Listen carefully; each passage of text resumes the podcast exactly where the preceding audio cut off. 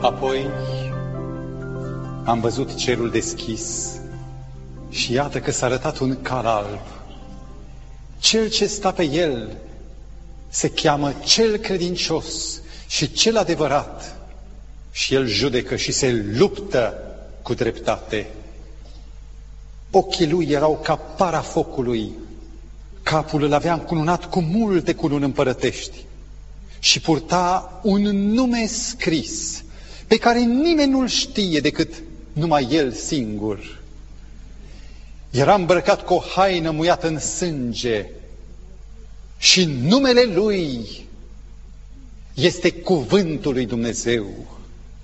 Oștile din cer îl urmau călări pe cai albi, îmbrăcate cu insubțire și alb și curat. Scena pe care v-am citit-o din Apocalipsa, capitolul 19, prezintă ultima viziune escatologică a venirii Mântuitorului ca să facă dreptate. Dar ceea ce mă impresionează pe mine în acest fragment sunt două lucruri. Mai întâi că după el vin vitejii îmbrăcați în haine albe, curate, imaculate. Aici sunt îngeri, evident. Dar eu văd și o adaptare a scenei pentru aici, pentru acum. Noi trăim într-o mare luptă și în această luptă El merge în față, iar eu și cu tine mergem după El. Iar al doilea lucru care mă impresionează extraordinar și care este uvertura temei din seara aceasta, este că poartă un nume și numele Lui este cuvântul lui Dumnezeu. În seara aceasta, dragii mei, vom intra într-un subiect care privește poate mai puțin chipul Galileanului, dar se ocupă în mod special de lupta pe care el o luptă. Vom avea o incursiune bogată în istorie, dar nu-l vom trăda pe Galileanul, pentru că el este alfa și omega.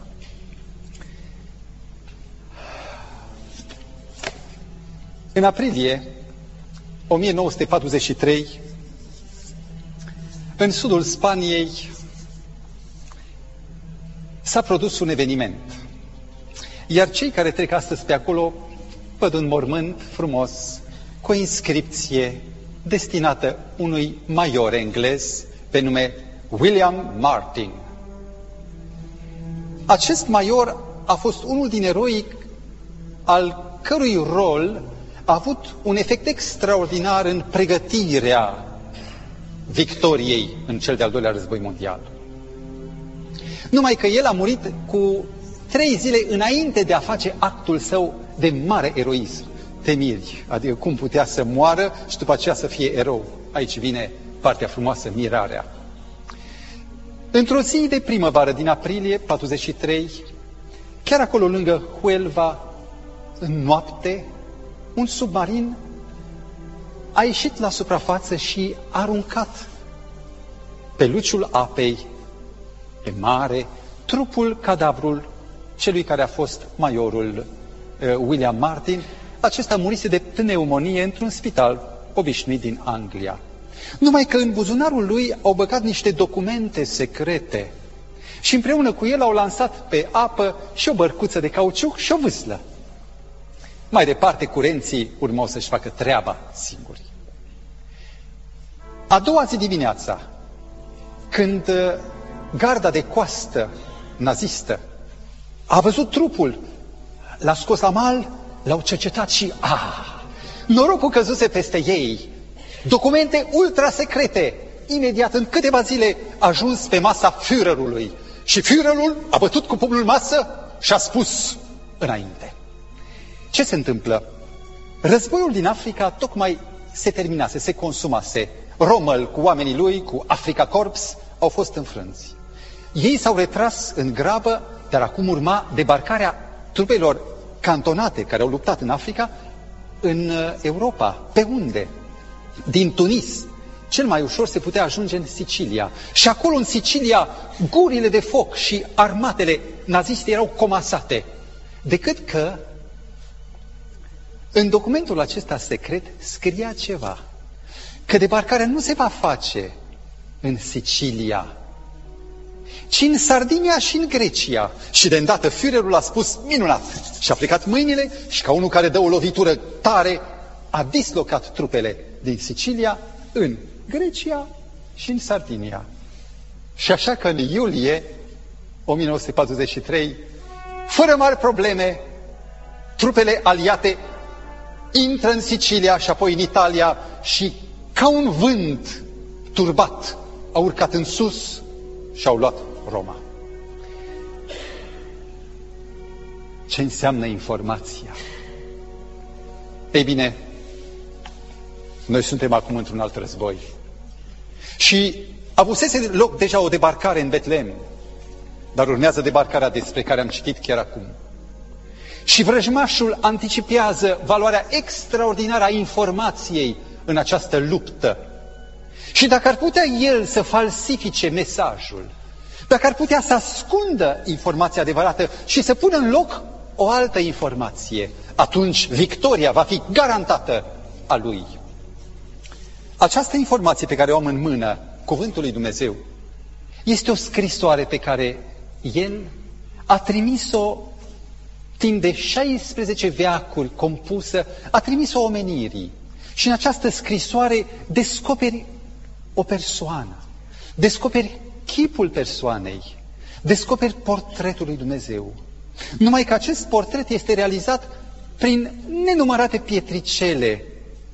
Sunt istorii, sunt uh, principii pe care le enunță, dar toate acestea prezintă un sumar de doctrine, spunem noi, care nu vorbesc decât de aceeași persoană, de caracterul lui Dumnezeu. Gândește-te ce se întâmplă dacă o singură informație, de exemplu, în loc de uh, 20 aprilie, spui 20 iulie. Dar ai schimbat, ai pus un băț sau două în plus la dată. Îți dai seama ce se întâmplă. O singură doctrină schimbată și în loc de Dumnezeu ai un monstru. Numele lui Isus Hristos s-a suprapus, cum am citit, cu cuvântul lui Dumnezeu, pentru că El a inspirat cuvântul și apoi când a venit pe pământ, El l-a exemplificat în mod desăvârșit. Așa că există o egalitate între cuvântul întrupat și cuvântul scris. Înțelegi, prietenul meu, de ce marea luptă are o țintă în care se trage și această țintă este cuvântul lui Dumnezeu. Iar istețul vrăjmaș, cu o experiență de milenii, a făcut planul să lovească în cuvânt, dar nu din afară. Și aici este experiența sau specialitatea lui să lovească dinăuntru, și anume din mijlocul poporului său, atunci Israel, astăzi poate creștinismul. Există un punct de plecare în această cercetare. Se află în Evanghelia Sfântă după Matei, capitolul 15, de la versetul 1 este o scenă și am să citesc câteva versete. Atunci niște farisei și cărturari din Ierusalim au venit la Isus și au zis, pentru ce calcă ucenicii tăi datina bătrânilor? Căci nu-și spală mâinile când mănâncă. Discuția nu a fost atât de amiabilă pe cât am prezentat-o eu cu mirare, a fost acuzatoare și prin ucenici, prin pârghia ucenicilor, sperau să lovească mai puternic în Hristos ca unul care corupe pe oameni, care are o influență nenorocită. Iar tema acestei dezbateri este, a fost și este datina, paradosis în greacă, sau tradiția. Capul de acuzație împotriva lui Hristos era că Mântuitorul și ucenicii desconsideră tradiția. Acum, tradiția vreau să vă spun opinia mea, e bună, e foarte bună. Gândiți-vă cum am fi fost noi dacă nu aveam o tradiție culturală specifică. Noi am trăit în zona aceasta. Nicăieri nu mă simt mai bine decât aici. Pentru că există ceva care aparține mie, ceva care se leagă de limba, de cultura specifică. Ce ați spune dacă eu aș purta niște fu- o fustă de scoțian? Cum aș apărea? M-ar lua toți în, în râs. Dar scoțianului îi șade bine, este la el acasă, așa trebuie. Este un specific cinstit. Însuși Mântuitorul, când a venit în Palestina, s-a încadrat perfect în tradiția, cultura lui. A fost un iudeu autentic. Dar ce legătură are aici spălatul igienic al mâinilor cu datina, cu autoritatea spirituală? Dragii mei, pentru noi care citim acest fragment, uh, ar părea că tema este o chestiune de igienă, de bun simț, de uh, respect personal și de bunurile care le ai în față. Dar la data aceea lucrurile erau cu totul altfel înțelese și chiar practicate. Nu era vorba de o spălare igienică, sanitară. Era vorba de un ritual ceremonial, împrumutat de la leviți din templu și fariseii au socotit că și ei sunt sfinți și că ei trebuie să facă aceste lucruri înainte de a face un act uh, spiritual. Și pentru farisei orice lucru, chiar și respirația putea fi un act spiritual. Și în ce consta spălarea mâinilor? În Orient apa este foarte scumpă și nu se putea folosi prea mult apă decât atâta cât o coajă de ou sau jumătate de coajă cuprindea. După ce puneam în mâna dreaptă apa și o pendulam, o roteam în palmă, o turnam în palma cealaltă, o mânjam bine pe mână și după aceea îmi dădeam pe spate și asta era spălarea mâinilor. Era un ritual, era o datină. Iar dacă erai cumva în pustie și nu aveai apă în, în ploscă, o făceai pe uscat. Nimai. Și lucrul acesta era o împlinire a datinii bătrânilor. Datinile acestea au apărut odată cu fariseii cam din secolul II înainte de Domnul Hristos. Și ca să-i ofere autoritate, greutate, au pus și aceste datini pe seama autorului. Autoritate vine de la autor și autorul era Dumnezeu. Iată ce spune, de exemplu, unul din rabini, rabinul Jose, care face o egalitate între datin și cuvântul lui Dumnezeu. El spune, a mânca cu mâinile nespălate e la fel de mare păcat ca adulterul. Mă cutremur. Vedeți? Din acest moment începe o reținere a mea din fața datinii sau a tradiției. Ori de câte ori tradiția vine ca să disloce cuvântul, să substituie, să fure autoritatea cuvântului sau chiar să se supraordoneze cuvântului, acolo este, cum zic copiii, made in satana. În, aceste, în acest capitol, capitolul 15, Mântuitorul însuși, atunci când este înfurcat de întrebarea uh, fariseilor, le răspunde în versetul 4 la 6 din capitolul 15. Vreau să vă citesc. Versetul 3. Drept răspuns, Iisus le-a zis, Dar voi de ce călcați porunca lui Dumnezeu în folosul datinii voastre? Atenție, porunca jos în folosul datinii. Căci Dumnezeu a zis, cinstește pe tatăl tău și pe mama ta. Versetul 5, dar voi ziceți, cine va zice fratelui, tatălui său sau mamei sale, ori cu ce te-aș putea ajuta, hm, am închinat lui Dumnezeu. Nu mai este ținut să cinstească pe tatăl său sau pe mama sa. Și a desfințat astfel cuvântul lui Dumnezeu în folosul datinii voastre. Trebuie iarăși o mică explicație ce este cu această datină. Cuvântul corban era un cuvânt, este un cuvânt care înseamnă dar sau închinat pentru o folosință sfântă. Iar la data aceea, dacă cineva avea avere și spunea corban, adică am închinat templului, el era liber să nu mai ajute pe nimeni. Și dacă venea tată sau bătrân și îi spunea, fiul meu, ai milă, sunt în nevoie, tată, corban, nu mai pot. Dar asta nu însemna că el dădea toată averea. O trăia, o păstra pentru el toată viața. Doar că la moarte urma ca portăreii să o ducă la templu. Aici este un conflict de autoritate. Un conflict care a început între Cain și Abel. Cain, fii omului, Abel, fiul lui Dumnezeu. Un conflict între umanism și autoritate divină. între înțelepciunea omenească, care spune că e mai mare decât înțelepciunea lui Dumnezeu. Tradiția iudaică spune, ca să înțelegeți cum această autoritate s-a supraordonat.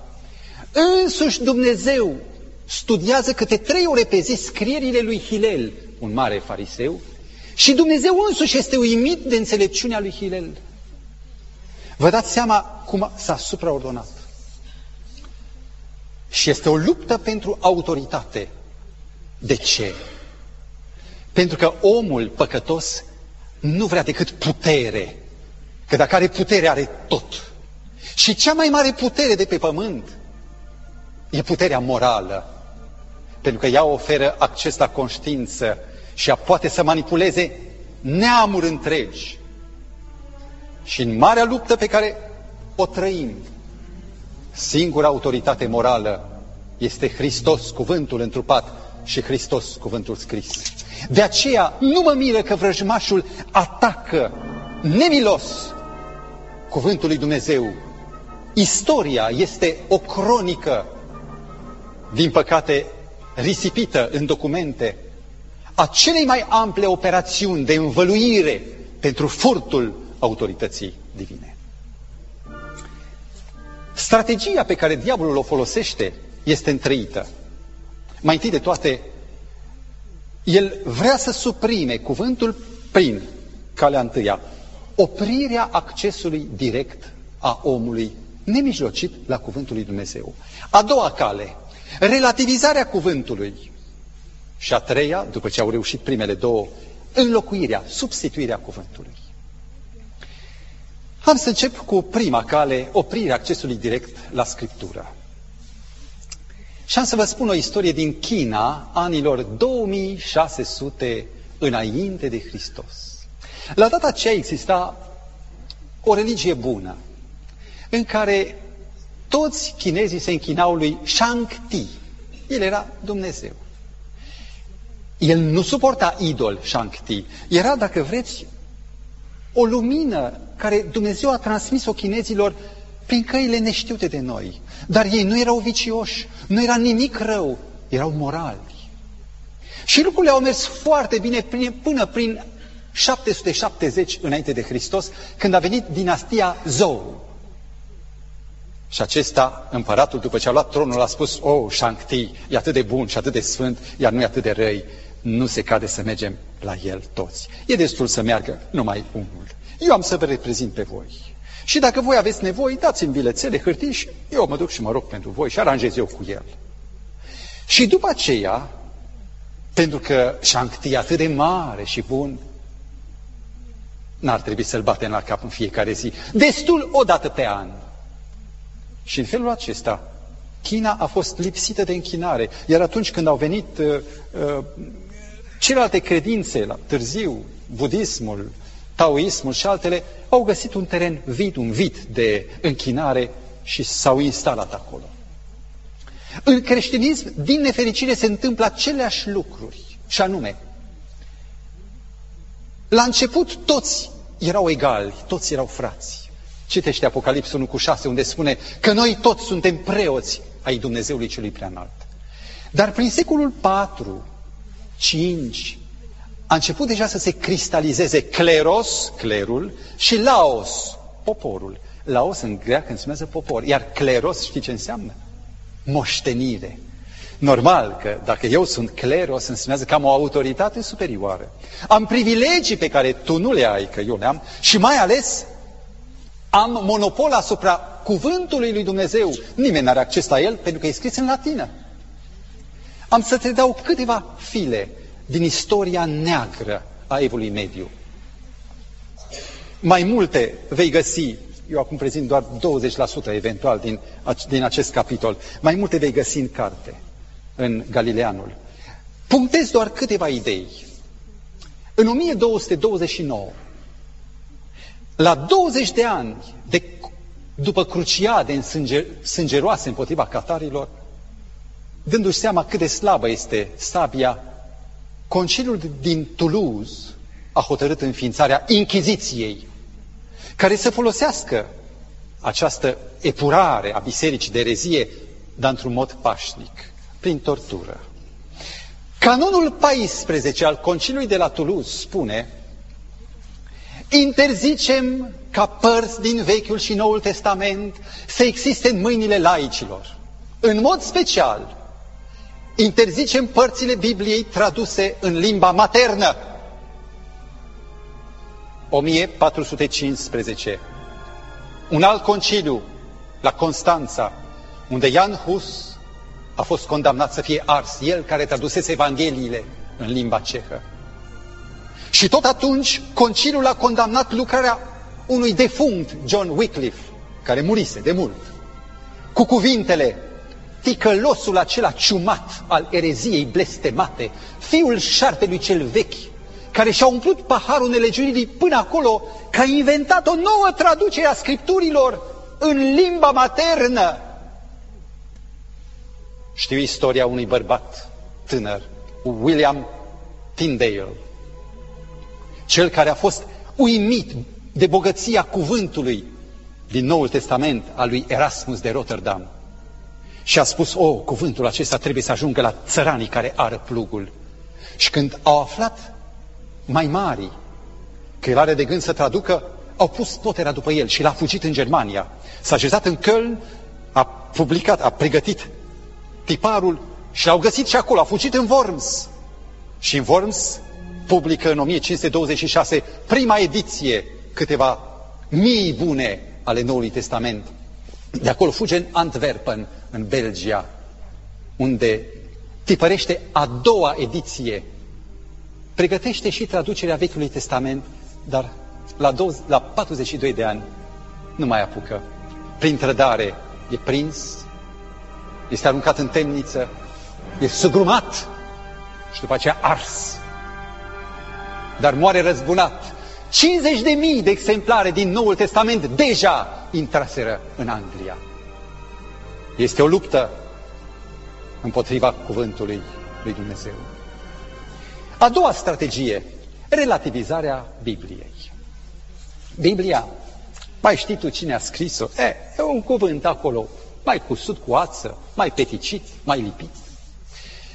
În ziarul Libertatea, din 28 septembrie 2001, aveți imaginea, este un articol luat din La Stampa, o publicație din Torino, în care se anunță că Biblia va fi modificată. Experții de la Vatican pregătesc o revizuire a cărții sfinte. Și în ea mai este încă un articol, o parte care spune degeaba cred unii că Biblia ne-a fost dată în forma aceasta de la Dumnezeu, de cineva din ceruri. S-a modificat și se va mai modifica pe viitor. Dar eu întreb, cine a modificat? Cine se ocupă cu modificarea cuvântului lui Dumnezeu? Și mă întorc în istorie înapoi și zăresc un izvor, un izvor otrăvitor numit gnosticismul. Vom mai vorbi în o seriile viitoare despre acest teribil curent, despre care mai, mai nimic nu știm. În secolul II, în 138, la Roma apare un tânăr, bogat necustor, Marcion. Și el intră sub influența unui gnostic, dar îl depășește prin forță. El a lăsat niște documente, niște scrieri și a influențat puternic secolul lui. El spunea, Vechiul Testament trebuie lepădat. Noul Testament trebuie epurat. Păstrăm doar scrierile lui Pavel și nici ele toate. Iar din Evanghelii, gunoi, una singură, Evanghelia după Luca, pentru că e scrisă de un grec și nu de evrei, și acela epurat serios. Tradiția, istoria bisericească spune că Policarp, unul din ucenicii lui Ioan, apostolul, l-a întâlnit odată și uh, Mojic, Marcion l-a întrebat, mă cunoști, mă recunoști? Și Policarp i-ar fi răspuns, da, ești întâiul născut al lui satana. Uh, într-adevăr, cine se ocupă să calce, să frângă cuvântul, nu poate fi decât ucenicul celuilalt. Și în zbor de pasăre, acest curent, această tendință de modificare a Scripturii a urmat, iată, școala de la Tübingen de care v-am mai vorbit, Bultmann, mai nou, un teolog erudit, de o mare erudiție, care a făcut ce a vrut, a tăiat ce a vrut el din Scriptură, considerând că trebuie revizuită și a ajuns astăzi la o teologie fără Biblie. Iar a treia cale, cale sau a treia strategie se numește substituirea, înlocuirea cuvântului. Nu-i destul să oprești accesul direct. Nu-i destul nici măcar să spui că Biblia, m, mm, o carte scrisă de oameni. Golul de autoritate care a apărut astfel trebuia ocupat. Și cine se ocupe? Datina. Știi cum apare datina? Ai văzut vreodată ceața. Nu știi de unde. În timp ce revelația are date exacte și de timp și de persoane, nu-i la fel datina. Ea apare fără timp, ca mitul. Ea intră pe furiș și se impune prin generalizare, ci că așa am pomenit. Asta e moștenirea bătrânilor. Cel care a tradus Noul Testament în latină, de fapt și vechiul și noul, a fost Ieronim de Betlehem în secolul V, un om pios. Iată ce spune el despre tradiție. Orice tradiție care nu există în Scriptură este vrednică de disprețuit și vrednică de lepădat. Cuvinte tari. Cei care susțin, continuă el citatul, cei care susțin o anumită tradiție apostolică, lipsită însă de bază scripturistică, se află sub sabia mâniei lui Dumnezeu. Și ca să citez în grabă, Abelar, un călugăr din 1120, în cartea sa Sic et Non, adică da și nu, socotește aproximativ 150 de contradicții bătătoare la ochi între tradiție și Biblie. La conciliul de la Trent, conciliul contra reformei, în 1559, când s-a discutat care să fie pe primul loc, s-a hotărât în unanimitate că tradiția trebuie să stea pe locul întâi, iar Biblia subordonată ei. Atunci când suprastructura stă pe o temelie strâmbă, atunci toată casa, toată suprastructura este strâmbă. Când înlocuiești cuvântul, înlocuiești pe a fi, pe o relație cu Dumnezeu, cu a face, cu merite, cu fapte. Acesta este pericolul cel mai mare numit ritualismul. Și nevul mediu, scandalul care a stârnit reforma germană a fost scandalul indulgențelor. Poate ați auzit, mai nou se reactivează ele din Vatican. Cei cu indulgențele? Există credința că Hristos și Sfinții au făcut mai multe fapte bune și au fost mai pioși, mai multe merite decât aveau ei nevoie ca să fie mântuiți. Și acest surplus constituie un fel de bancă de merite, o bancă de har, pe care, pentru care cheia o are doar Papa de la Roma. Pentru prima dată, în 1095, cu cinci ani înainte de 1100, Papa Urban al II-lea a oferit primele indulgențe pentru cei care se înrolează în Cruciada întâi. Și a fost o perioadă cumplită a istoriei. Am să vă citesc doar câteva gânduri din cuvintele lui Tetzel. Știți cine a fost Tetzel? A fost un călugăr voinic, jovial, care a avut cel mai mare succes în vânzarea de indulgențe în tot imperiul uh, lui Carol al V-lea. Și el spunea, indulgențele sunt cele mai prețioase și nobile daruri ale lui Dumnezeu. Crucea asta roșie din mâna mea are tot atâta eficiență ca și crucea lui Hristos. Veniți la mine toți cei trudiți și împovărați și eu vă voi da scrisorile voastre de iertare, toate sigilate cuvincios, prin care chiar și păcatele pe care doar intenționați să le faceți pot fi iertate. Eu, Tețăl, am salvat mai multe suflete prin indulgențele mele decât au salvat apostolii prin predicile lor. Nu există un păcat atât de mare pe care o indulgență n-ar putea, nu l-ar putea absolvi. Ba mai mult. Indulgențele au putere nu doar peste cei vii, ci și peste cei morți. Pentru aceștia nu mai e nevoie de pocăință. Și chiar în momentul în care banii zornăi pe fundul lăzii, sufletul scapă din purgatoriu și zboară liber la cer. În secolul XVI, apăruse chiar, din partea Sfântului Scaun, taxele cancelariei apostolice, în care se prescriau prețuri fixe pentru crimă, atât, pentru incest, atât, adulter, atât.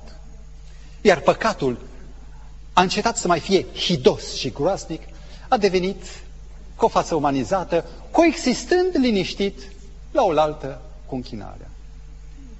Ei bine, există o ripostă pe care Mântuitorul nostru o are. În Ioan, capitolul 10, cu 35 scrie Scriptura nu poate fi desfințată. Și în toată lupta sa din pustie, Mântuitorul s-a folosit doar de stă scris. În Galateni 1 cu 8, un text care știu pe de rost și voi poate îl știți, Pavel spune, dacă aduce altcineva o altă evanghelie decât cea care a fost dată, să fie anatema. Iar în Apocalips 22, 18 și 19, cuvântul spune, cine va scoate ceva sau va adăuga ceva la cuvintele cărții acesteia, îi se va scoate partea de la pomul vieții și se vor adăuga blestemele scrise. Vreau să vă spun că istoria abundă de mărturii, dar săr peste multele. Vă las să descoperiți voi în studiu personal. Amintesc întreagă pe valdenzi, care cu o tradiție de sute de ani au copiat și au distribuit împotriva interdicției Sfântului Scaun și manusețele lor au ajuns până în Marea Baltică. Amintesc în trecere de un nume faimos, Kyrillos Lucaris, patriarhul Constantinopolului, care după ce călătorește prin tot creștinismul răsăritean, este uimit de nivelul lipsit de lumină și a spus nu mai pot suporta să-i aud pe oameni spunând că explicațiile oferite de tradiție sunt la fel de importante ca însăși scripturile. Și de aceea, împreună cu un călugăr, Maxim, traduce Scriptura. În 1638, șpalturile sunt gata. El le traducea din greaca veche în greaca vorbită. Dar faptul că a scris, că a scos sau voia să scoată Scriptura, l-a costat. La 27 iulie 1638, încă nu fusese rătipărite în Geneva Bibliile care le-a comandat. Niște pescari zăresc un cadavru plutind în Marea Marmara. Îl scot și îl cercetează cu atenție și cu groază descopere că era trupul strangulat al patriarhului Kyrillos Lucaris. Biblia lui totuși apare, dar pentru această nelegiuire, după 34 de ani de la moartea lui, sinodul de la Ierusalim îl declară pe Kyrillos, patriarhul eretic, și canonul care merge odată cu el spune nu e voie să se dea Scriptura în mâinile oricui, ci doar în mâinile celor care știu, sunt instruiți, sunt școliți, clerul. Doar el poate să-l aibă. Când vorbește Mântuitorul despre datină și Scriptură, tonul lui este nenegociabil și tranșant. Și Mântuitorul spune în Matei 15, cu versetul 9 și versetul 6. Degeaba mă cinstesc ei, învățând ca învățături niște porunci omenești. Chiar dacă acestea intenționează să-i aducă cinste și slavă lui Dumnezeu, ele nu pot să împlinească sensul, pentru că credința nu este o coproducție divino-umană. Religia lui Hristos este o religie în care Dumnezeu dă revelația, iar omul doar ascultă. Toate celelalte lumini noi sunt doar orbire. Tot ceea ce oamenii pot să ofere este doar cădere în groapă. Aici este esența. Ei bine, în uh, același capitol din Matei 15, la versetul 13 apare o profeție a Mântuitorului. Și această profeție este garanția că avem o lucrare de făcut. Citesc. Drept răspuns, Iisus a zis, orice răsad pe care nu l-a sădit Tatăl meu cel Ceresc, va fi smuls din rădăcină. Atenție, Mântuitorul nu vorbește despre agricultură. El vorbește despre răsad de învățătură, despre cuvântul său care e o sămânță care de rod și orice răsad pe care nu Tatăl l-a semănat și care nu-și găsește locul în Scriptură, trebuie să fie smulsă. Da, cuvântul lui Dumnezeu este alfa și omega. Este singurul criteriu după care are loc îndreptarea noastră, lumina noastră către cer. Și acest cuvânt ne confruntă. Există o alegere pe care o avem. Și alegerea aceasta este între credința care a fost dată Sfinților odată pentru totdeauna, cum scrie în Iuda, capitolul 1, singurul capitol, versetul 3. Știi ce vrea să spună cuvântul? Că Dumnezeu dă credința copiilor săi, sfinților, care nu mai trebuie peticită și care nu mai trebuie completată. Credința aceasta a fost turnată de cuvântul lui Dumnezeu, exemplificată de viața Mântuitorului. Ea a fost dată ca un etalon care nu se schimbă oricât de mult s-a schimba împrejurările. În seara aceasta, tu ești confruntat cu o alegere de fond. Credința pe care noi am mers este o credință mai mult sau mai puțin după ureche. Înaintea lui Dumnezeu nu se poate așa ceva. Cântarul judecății are o singură măsură etalon și această măsură este Scriptura. După ea voi fi eu cercetat. Pe ce temelie ți-ai așezat tu credința? Pe stă scris ca Iisus Hristos sau pe datin omenești? Doctorul Howard Hamlin, consilierul uh, generalului MacArthur, care a luptat în al doilea război mondial în Pacific, a fost chemat să viziteze, să cerceteze Hiroshima exact după, la câteva zile sau săptămâni după ce bomba atomică a explodat. Și în cursul cercetărilor sale a ajuns la locul unde fusese înainte de bombă marea bibliotecă Asano. Era o bibliotecă vestită, iar Hiroshima a fost un centru universitar. Erau cărți de valoare. Și în această bibliotecă existau mii sau zeci de mii de exemplare. Și când a ajuns acolo, a descoperit că o singură carte a supraviețuit incendiului, potopului de foc al bombei atomice. Știi care a fost cartea aceasta? Biblia în japoneză. Și iată ce spune doctorul Hamlin. Că a fost întâmplare? Că a fost providență? Nu știu.